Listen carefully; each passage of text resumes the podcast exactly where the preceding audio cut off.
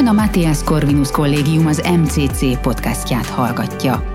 Tudjon meg rólunk többet az mcc.hu honlapunkon, Facebook, Instagram és Twitter csatornáinkon, valamint olvassa professzoraink, külső szerzőink és diákjaink írásait korvinák.hu tudásbázisunkon. Kedves hallgatóink, az MCC podcast sorozatának egy újabb beszélgetése következik. A témánk egy titokzatos, de fontos terület, a tudásmenedzsment lesz a mai témánk. Én Setény János vagyok, az MCC Tanuláskutató Intézetének az igazgatója, és beszélgető partnerem Farkas Bertalan Péter, akinek a bemutatkozás örömét meghagyom, és át is adom Péter a szót, parancsolj. Szervusz János, és nagyon szépen köszönöm a meghívást, igazán megtisztelő itt lennem a, a Matthias Corvinus kollégiumban, és egy olyan témáról beszélni, ami számomra nem csak kedves, hanem több mint tíz évet most már is töltöttem ebben ezen a területen. Farkas Bertalan Péternek hívnak, Bertalannak Péternek is szólíthatsz, ahogy jól esik, a barátaim társaságban általában Bercinek szólítanak, hogy talán ez így a legegyszerűbb.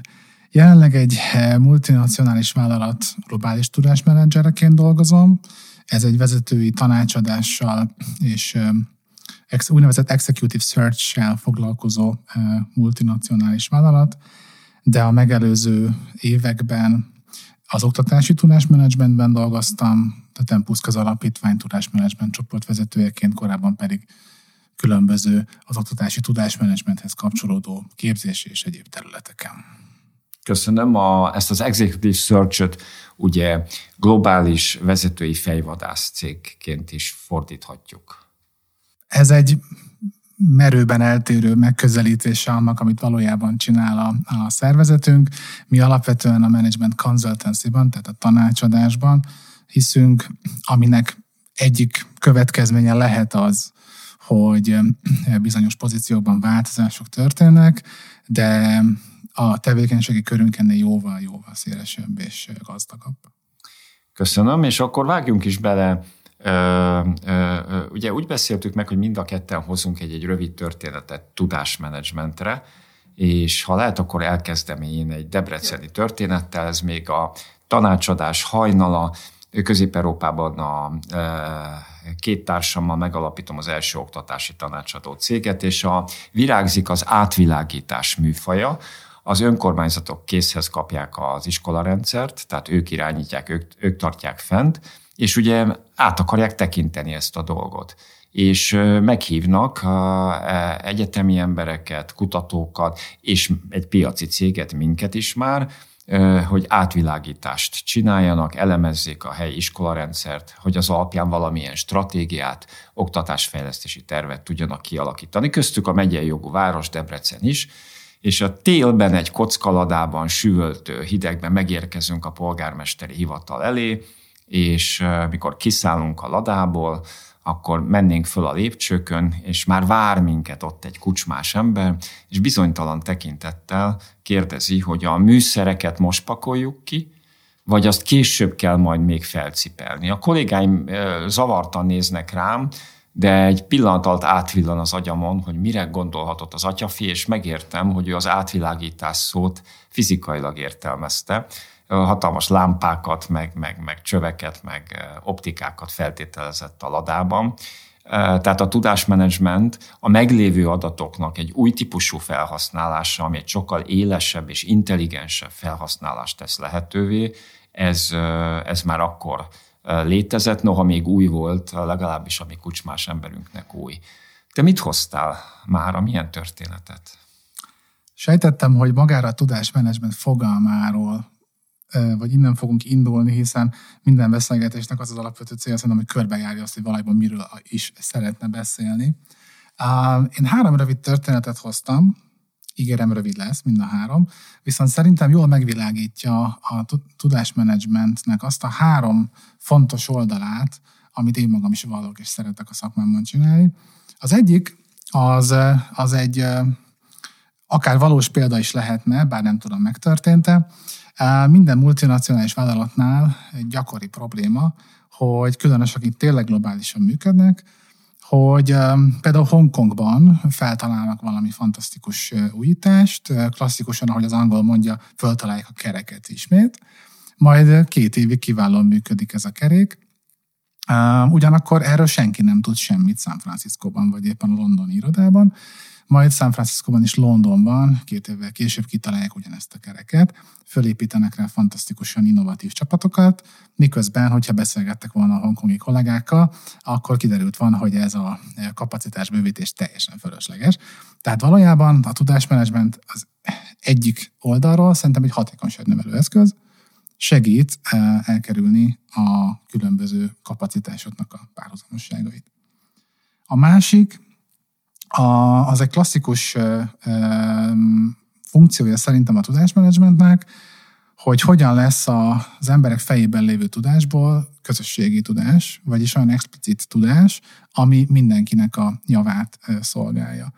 a szervezetek esetében különböző számokat szoktak használni, de az általánosan elterjedt vélemény, hogy a tacit tudás, tehát az emberek fejében lévő tudás, az jóval nagyobb mértékű, mint maga az explicit, ami, ami közösségi, és ami mindenkié, és ami e, a szervezet egészében elérhető. A tudásmenedzsmentnek szerintem egy másik fontos eleme, és ezt az irodalom is egyébként megerősíti, ennek a tacit tudásnak az asztalra tétele, hogy hogyan lesz valójában egy kollégának az ember fejében lévő tudásából egy közösségi vagy szervezeti típusú tudás. A harmadik, az pedig ismét egy, meg, vagy egy valós történet, az pedig annak az összehasonlítása, hogy mi történik, hogyha egy szervezetből eltűnik egy laptop, és mi történik akkor ezzel párhuzamosan, hogyha kilép egy kulcsember. A kettő között procedurálisan általában a laptop elvesztését tekintjük nagyobb károkozásnak, hiszen akkor rendőrségi feljelentést kell tenni, rengeteg minden folyamaton át kell menni, biztosítani kell a laptopnak az elérhetetlenségét, pontosabban azt, hogy ne lehessen hozzáférni, és persze rengeteg adat kiszivároghat egy ilyen eszközön. Ugyanakkor, ha elveszítünk egy értékes kulcsember munkatársat, az ő fejében lévő tudással kapcsolatosan viszont viszonylag kevés processzusunk van, hogy azt hogyan lehet pótolni, vagy éppen hogyan lehet visszatáplálni, vagy valahogy visszaszerezni a szervezetbe. Úgyhogy érdemes azt átgondolni, hogy a technikai eszközök és az emberek hiánya az vajon mekkora különbséget jelent egy szervezet számára. Nagyon izgalmas dolgok, mindegyikre tudnék reagálni, de maradjunk a laptop és az ember elvesztésénél. Ugye ez az egész tudásügy és ennek a menedzsmentje, ez, ez akkor értékelődik fel, ha egy szervezetnek ez egy élethalál kérdés, hogy versenyképes, innovatív tudással rendelkezzen. Ehhez én legalább két dolgot feltételezek, hogy legyen ez a szervezet nagyon tudásintenzív, tehát mondjuk a barna szénbányászat, és annak a leszállítása a felhasználókhoz, az viszonylag lehet, hogy alábecsülöm egyébként az iparágat, de ez egy kevéssé tudásintenzív dolognak tűnik, mondjuk a, a gén kutatáshoz képest, vagy a rakéta technológiák fejlesztéséhez képest. Tehát legyen tudásintenzív, de ez önmagában az én fejemben ezt nem oldja meg. Az egyetemek például rendkívül tudásintenzívek, tudással foglalkoznak, tanítják, bővítik, termelik, meg elosztják, csereberélik a publikációkon és konferenciákon keresztül ezt a dolgot. És lámlám, amit mondtál a, a, a kerék feltalálásról és a, a nem megosztás kultúrájáról, egy egyetem az erről szól, hogy az egyik ajtóban dolgozó kolléga, meg a másik ajtóban dolgozó kolléga 15 éve nem beszéltek érdemben egymással, holott hihetetlen dolgokat tudnának megosztani. Tehát a tudás intenzív dolog az egy, jellemző, és a másik jellemző nálam, hogy valamiféle piaci versenyben állnak ezek a szervezetek más szervezetekkel. Mert ekkor, és jelzem, hogy számomra csak is ekkor történhet az, hogy a, hogy a tudás felértékelődik, egy ilyen stratégiai dologgá válik, olyan, mint a, az ipar számára az energia, mint az olaj például a mobilitás számára a mai világban és akkor valóban nem túlzás és nem költői dolog ilyenekről beszélni. Ahol hiányzik a verseny, vagy a tudásintenzív jelleg, ott tulajdonképpen ez a probléma talán nem annyira éles. Egy picit másik oldalát világítanám meg azzal együtt, hogy alapvetően egyetértek az általad elmondottakkal.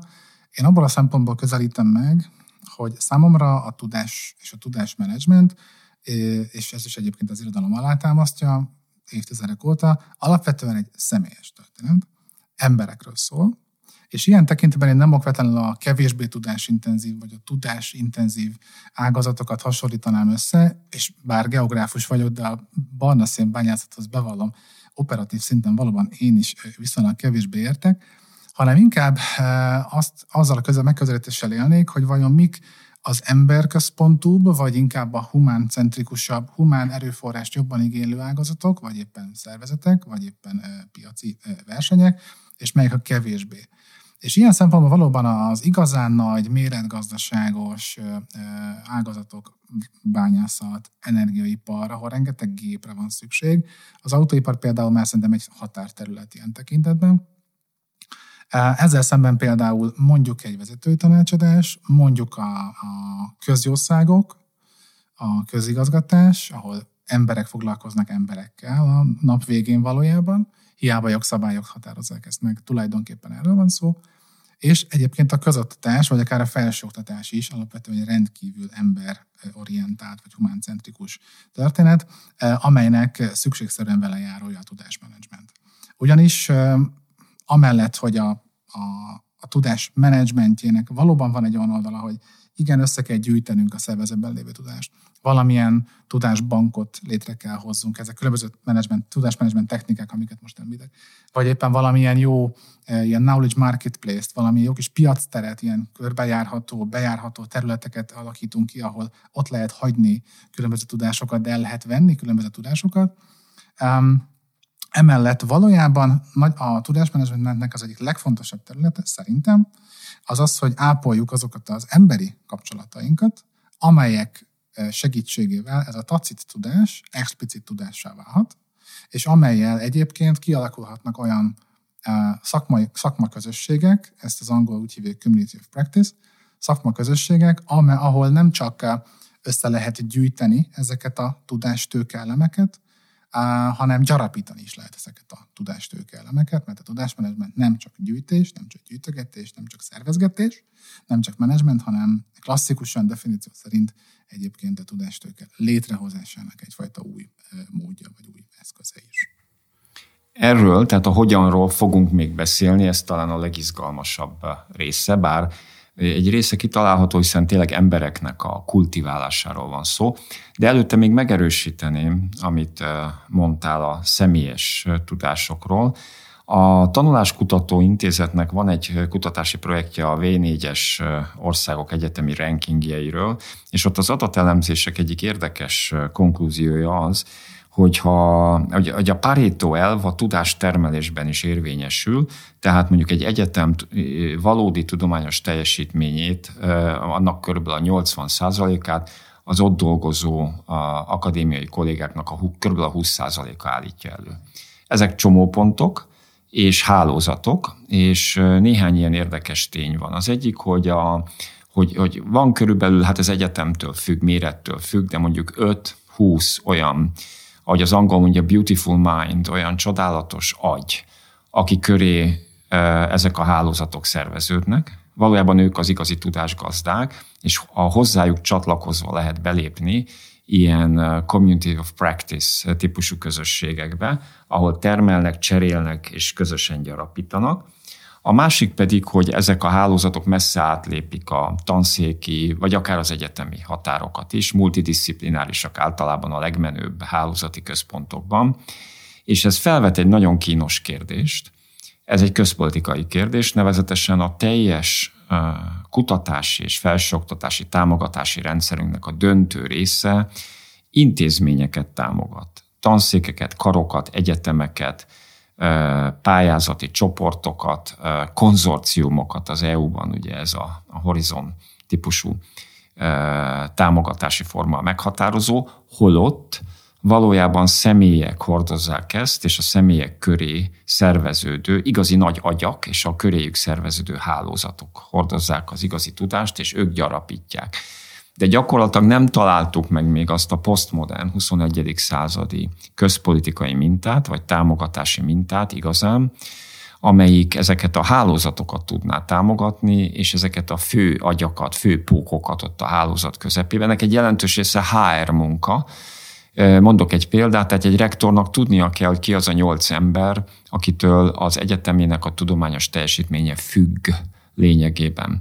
Ezzel a nyolc emberrel mindenféle hierarchiát, szenátust, kuratóriumot, intézeteket, tanszékeket átszelő, speciális személyes viszonyt kell fenntartania és ápolnia, mert a teljesítmény 80%-át ez a néhány ember hozza a saját hálózatával és csapataival. Ez talán még így ebben a formában nem tört át az egyetemeken, bár, és ez a tacit tudás, amit említesz, anekdotikus formában, ha megkérdezem a rektort, akkor azért ebből a nyolc emberből olyan ötöt, hatot fejből el tud sorolni. Tehát e, azért tudja ő valójában, hogy hogy van ez, de a hétköznapokban egy szervezeti hierarchia mentén dolgozik, a, a bejáratott eljárásrendek mentén, aminek nincs lényegében tényleges kapcsolódása a valódi tudástermelőkhöz. Érdekes, amit megvilágítasz, és egy újabb szempontot hoznék be arra, hogy hogyan lehet a tudásmenedzsment eszköztárával ezt a kérdést kicsit jobban megközelíteni. Hogyha picit a fejlődés történetére nézzünk rá a tudásmenedzsmentnek, a maga a fogalom egyébként a 90-es években került be az irodalomban, mindegy is. A, alapvetően három szakaszra bontjuk a fejlődését. Az első rész egy ilyen az úgynevezett automatizálásnak az időszaka, 70-es évek, nincsenek számítógépek, pusztán arról van szó, hogy valamilyen formában megpróbáljuk helyettesíteni a szakértőket, a gépeket beállítani, hogy az emberi munkaerő és az energia ekkor vált először igazán nagyon drágává, ugye 70-es évekről beszélünk. Rendkívül szűk problématerületeket vizsgáltak ezek az automatizált rendszerek, és relatíve korlátozott számú volt a gyakorlati alkalmazás. Ezt egy idő után, 90-es évektől felváltották a különböző informatikai rendszerekkel támogatható tudásmenedzsment eszközök. Ezek nem árulok el, ezek valamilyen IT rendszerek voltak, amikkel lehetett adatbázist építeni, megőrizni a tudást, kvázi gyarapítani a tudást, és hát a domináns technológia egyfajta tudás archívom, egy könyvtárazás lett valójában. Ugye ez szigetszerű tudáselemek összegyűjtését jelentette, de kevésbé volt rá jellemző az, hogy ezek a tudáselemek, vagy akár a tudás gazdák és a tudás menedzserek együttműködtek volna egymással. Egyfajta aláfölé rendelt hierarchikus viszonyról beszélünk. És ezt a 2000-es években, leginkább az első évtized végétől számítja ezt így az irodalom, beindult a kollaboráció időszaka.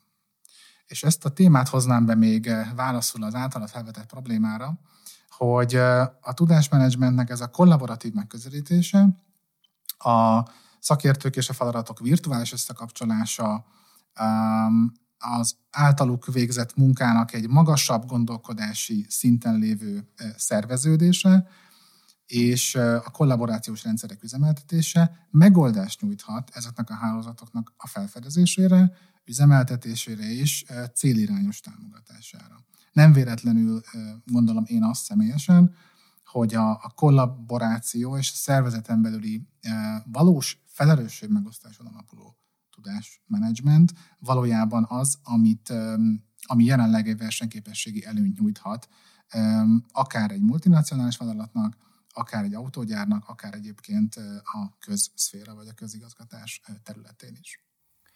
Nekem ez nagyon tetszik, mert ennek a harmadik szakasznak, ennek a mostani legfejlettebb szakasznak van egy kimondatlan alapelve, az, hogy a szervezeti hierarchia bár, bármely pontján keletkezhet értékes és abszolút releváns tudás, és hogy mindenki a maga perspektívájából látja a céget, a szervezetet, de az a perspektíva az érvényes és fontos. Ez az én 25 éves tanácsadói tapasztalataimmal egyébként egybevág, tehát bármilyen szervezetben dolgoztam, a konyhások, a portások, a takarítók és mások, azok teljesen releváns információkat tudtak adni a szervezet működéséről, és gyakran sokkal jobban át lehetett látni az ő segítségükkel a valódi szervezeti működés, mint amikor a, a, a magasan képzett, vagy a vezető réteggel beszélgetett az ember. Van egy alvilága minden szervezetnek, van egy középső világa, és van egy felső világa, és az ott élő embereknek a, a tudása az bizonyos értelemben egyenrangú és rendkívül értékes.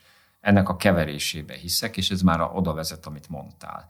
De ugye te egy ilyen multinacionális cégben ezt csinálod is, és szerintem egy picit lépünk tovább, hogyan, hogy ho, ho, ho, hogyan csinálod ezt a dolgot, tehát mit csinál egy, egy tudásmenedzser mondjuk egy, egy hónapban? Egy dologra reagálok abban, amit elhangzott, és aztán ebből át fogom csavarni a gondolataimat a hogyanra, mert hogy említetted a szervezeteknek a kvázi vertikális felosztását, ezt a bizonyos al, közép és felvilágbeli megközelítést. Én azt gondolom, hogy a tudásmenedzsmentnek mind vertikálisan, mind horizontálisan van feladata. Tipikusan egy tudásmenedzser, hogyha elképzelünk egy, egy, egy tudásmenedzsert, egy ilyen tudásbrókert, akkor általában nem egy pályakezdő. Ugye? Egy olyan emberről beszélünk, aki azért látott már sok mindent az életben, dolgozott különböző szervezeti kultúrákban, többféle vezetővel találkozott, dolgozott különböző típusú intézményekben, például államintézményben, multinacionális környezetben, cégben, manufaktúrában és gyárban, hogyha ezt a megközelítést nézzük. Tehát egy tudásmenedzser, egy tudásbroker egy olyan ember, akinek viszonylag nagy rálátása van arra a szakmai területre, amit, amit kezel, amit végez. Ugyanakkor, és ez bizonyos tekintetben egy vezetői megközelítés, a tudásmenedzsernek, vagy egy tudásbrokernek nem okvetlenül kell tudnia mondjuk eladni azt a terméket, vagy azt a szolgáltatást. Tehát neki olyan szinten, olyan mélységben nem kell ismernie azt a szolgáltatást. A tudásmenedzser és a tudásbroker az egy generalista típusú feladat, és ennél fogva mivel generalista típusú feladat, teljesen más ö, ö, hogyanjai vannak, mint azoknak, akik ö, kitalálnak egy terméket, és aztán később adott esetben eladják ezt a terméket. A, a tudásmenedzsernek az alapvető ö, kellékei szerintem az, hogy jól tud kommunikálni, képes kommunikálni a szervezet eltérő beosztású munkatársaival, horizontálisan, vertikálisan, jól tud beszélni, jól tud kapcsolatot teremteni, és ezeket fenntartani. Hiszen a kapcsolatok fenntartása valójában az, az a csatorna, ahol a tudás eljuthat hozzá. Emellett egy tudásmenedzser jó szervező, képes megszervezni saját maga és mások munkáját, ért az IT-hoz, képes tudásrendszereket alkotni, úgynevezett információs architektúrákat, információs rendszereket létrehozni, ezt bármilyen portfólióhoz valójában meg tudja csinálni, hiszen nem az a feladata, hogy kitalálja a portfóliót, hanem hogy legyártsa hozzá az információs architektúrát. És aztán később működtesse ezt az információs architektúrát.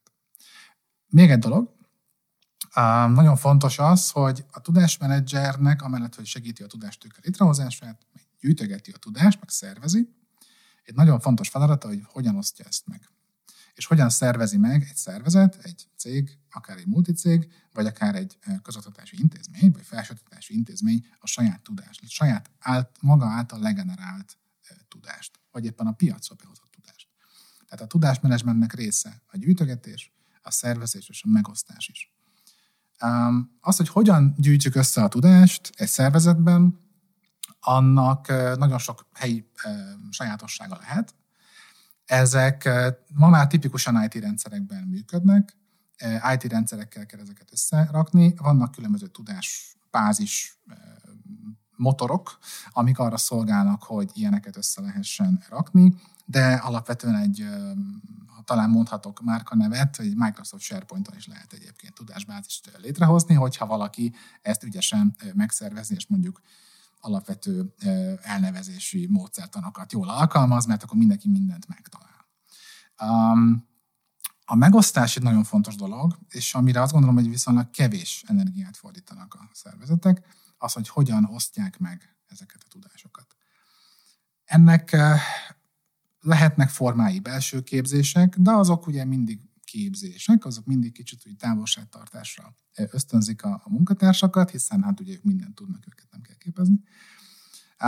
Ezért gyakori, hogy mondjuk ezek a szervezetek ilyen um, tudatosság növelő beszélgetéseket, tudás megosztó alkalmakat tartanak. Ezek valójában burkoltan belső képzések, csak nem annak hívjuk őket. Um, illetve van lehetőség arra, hogy mindenki behozza ezekbe a tudás megosztó formokba saját tudását. Az is gyakori a különböző szervezetekben, hogy például tudás térképek készülnek.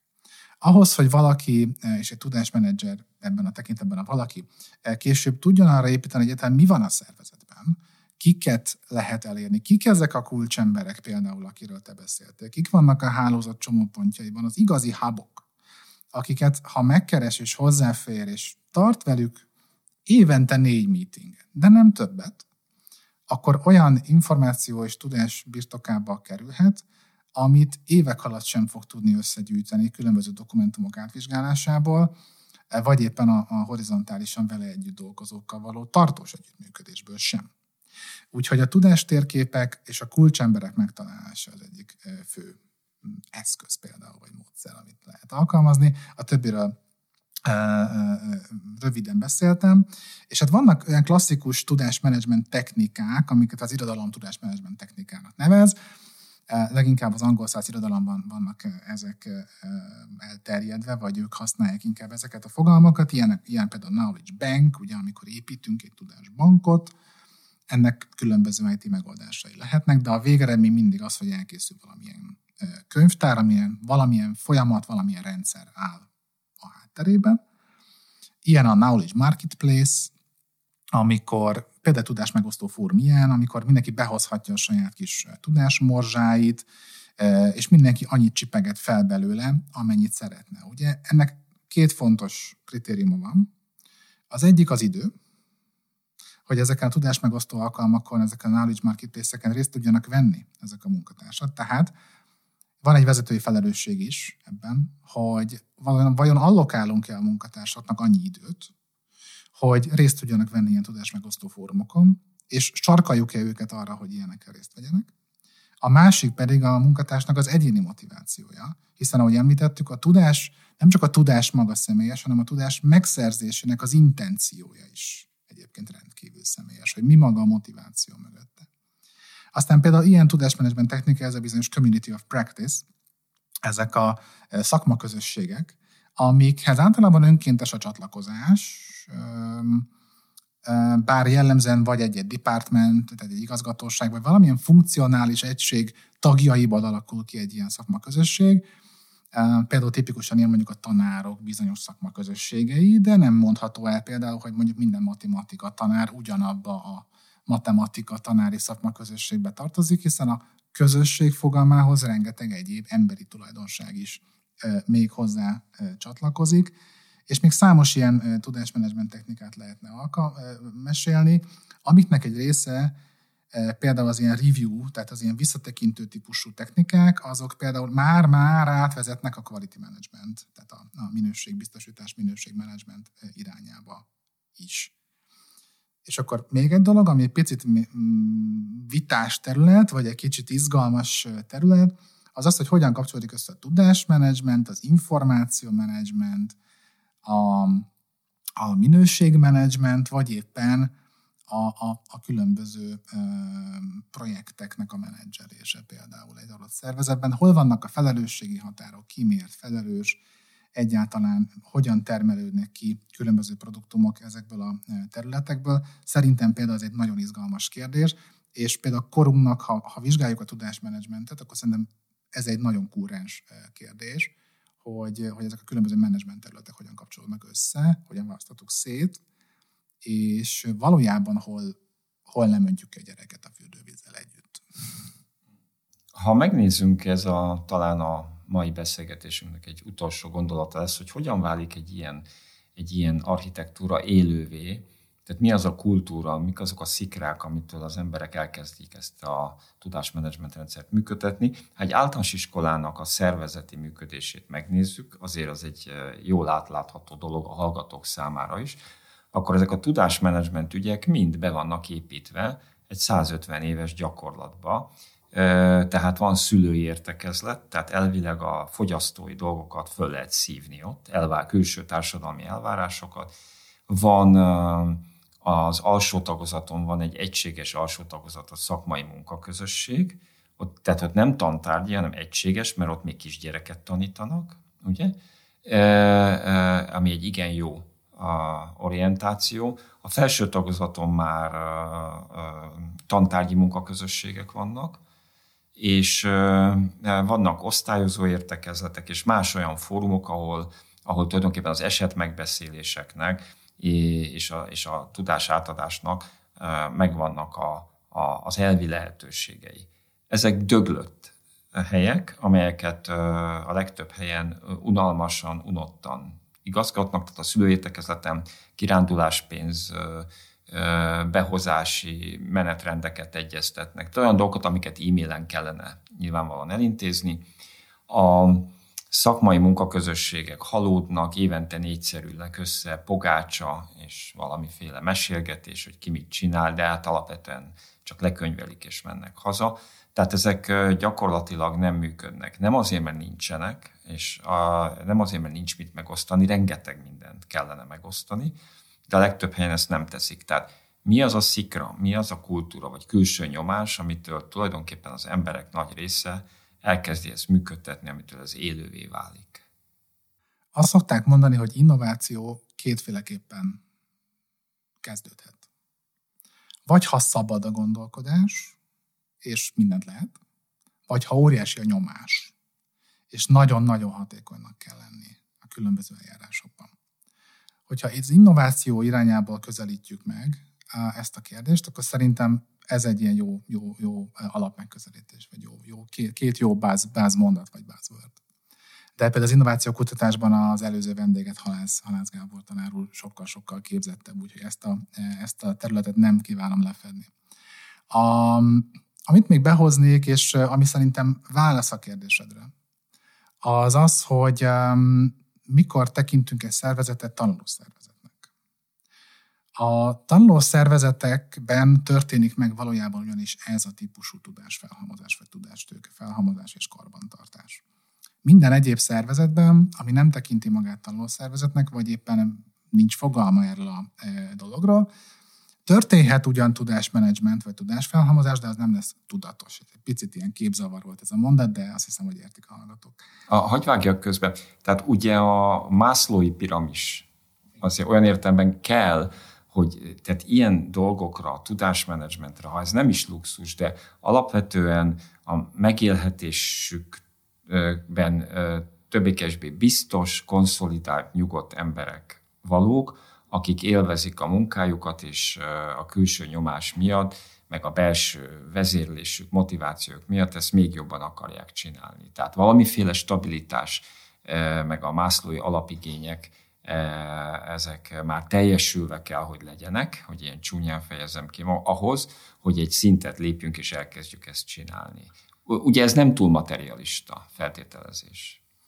Nem így indítottam volna, de hogyha ez az alapfeltevésünk, hogy a Maslow piramisból indulunk ki, akkor, akkor igen, igazad van, és teljesen egyetértek, ez a középső szinttől indul. Tehát amikor a fiziológiai, biológiai szükségletek már ki vannak elégítve, még nem tartunk az önmegvalósításnak a, a, a, a fantasztikus szintjeinél, de már valóban van egy kvázi anyagi biztonság, személyes biztonság, e, és valóban az embernek van lehetősége arra, hogy kicsit kiterjessze magát, kicsit megszervezze magát, és egyúttal megszervezze a körülötte lévők e, életét is, vagy éppen tudását is. Visszatérve a tanulószervezete, és válaszolok a Maslow piramisos felvetésedre, mert a tanulószervezeteknek alapvetően, hogyha megnézzük a, a jellemzőit, az, hogy kell hozzá egy személyes hozzáértés, kell hozzá egy személyes motiváció, minden résztvevőtől kell valamilyen személyes professzió, amit beletesz a, a tudásmenedzsmentbe és a tanulószervezetbe. Kell hozzá egy közös jövőkép, egy stratégia, amiben évekre előre, vagy akár évtizedekre előre gondolkozunk, víziókat állítunk fel. Erre, hogyha alapvető igényeket nem tudunk kielégíteni, mindannyian tudjuk, hogy vizionárius gondolkodások, gondolkodást nem lehet megvalósítani, vagy szükségképpen egy kisiklott vízió fog keletkezni. A tanulószervezeteknek alapvető jellemzője, hogy minden esetben is állandóan felülvizsgálják magukat. Nagyon erős a, a kultúrájuk abban a tekintetben, hogy mindig gondolkoznak és mindig reflektálnak saját magukra. En rendkívül erős a minőségmenedzsmentjük. Állandóan rendszerben gondolkodnak. Hogyha a rendszer elemei nincsenek rendben, um, például alapvető működésbeli problémák lépnek föl mondjuk eh, különböző ágazatokban, akkor nem lehet rendszerben gondolkodni, mert ismét csak szükségképpen eh, torz víziókhoz fog vezetni a gondolkodásunk. És eh, az is fontos, hogy csoportosan tudjunk tanulni. A csoportos tanuláshoz pedig az kell, hogy a csoporttagjai elégedettek legyenek, mert ahhoz, hogy elkötelezett legyen valaki, ahhoz előbb elégedetnek kell lennie. Ez, ez, ez is egy kicsit ilyen maszlói megközelítés, tudom, kicsit materialista, de hát valahol azért mégiscsak működik, hogyha úgy körbenézünk a világban. Tehát azt gondolom, hogy ha ezeket az alapvető dolgokat meg tudja valósítani egy szervezet, és rájön arra, hogy ott van valami, ami, ami igazából segíthetné az ő munkáját, valaki, aki, aki ért ahhoz, hogy megszervezze ennek a csapatnak az ő tudását, adjon egy, egy boostot, egy löketet, egy motivációt, adott esetben tartson egy jó workshopot, a tudásmenedzserek általában jó facilitátorok például. Van egy ilyen készségük, hogy ki tudják facilitálni az emberekből a problémáikat és a kérdéseiket és a dilemmáikat, majd azokra kiváló válaszokat tud adni hosszas gondolkodás után. Szóval, hogyha ezek, a, ezek az emberek elkezdenek egymással beszélgetni, és van egy facilitátoruk, aki lehet egy vezető is egyébként, hogyha erre képes, nem minden vezető képes erre, és meg tudja teremteni a tanulószervezeti kultúrának az alapvető kellékeit, na ott már tökéletesen jól elfér egy tudásmenedzser, és valójában oda már kell is.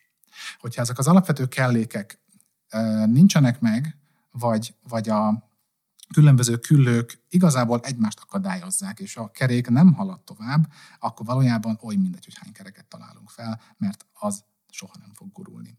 Úgyhogy azt gondolom, hogy igen, abban igazad van, hogy kellenek alapvetőleg egy tudásmenedzser működtetéséhez, vagy egyáltalán egy tudásmenedzser felvételéhez, viszont Viszont amikor már van egy ilyen tudásmenedzser, egy tudásbróker a szervezetben, az egy akkora löketet tud adni bármilyen tudásintenzív ágazatnak, vagy emberközpontú vállalatnak, hogy igenis érdemes belefektetni. Ugye ez egy staff típusú befektetés, tehát erre költeni kell, de itt jön vissza, amit, amivel kezdtünk, és akkor picit keresbe, keretbe is tudom rakni a gondolataimat. Ez részben egy hatékony eszköz.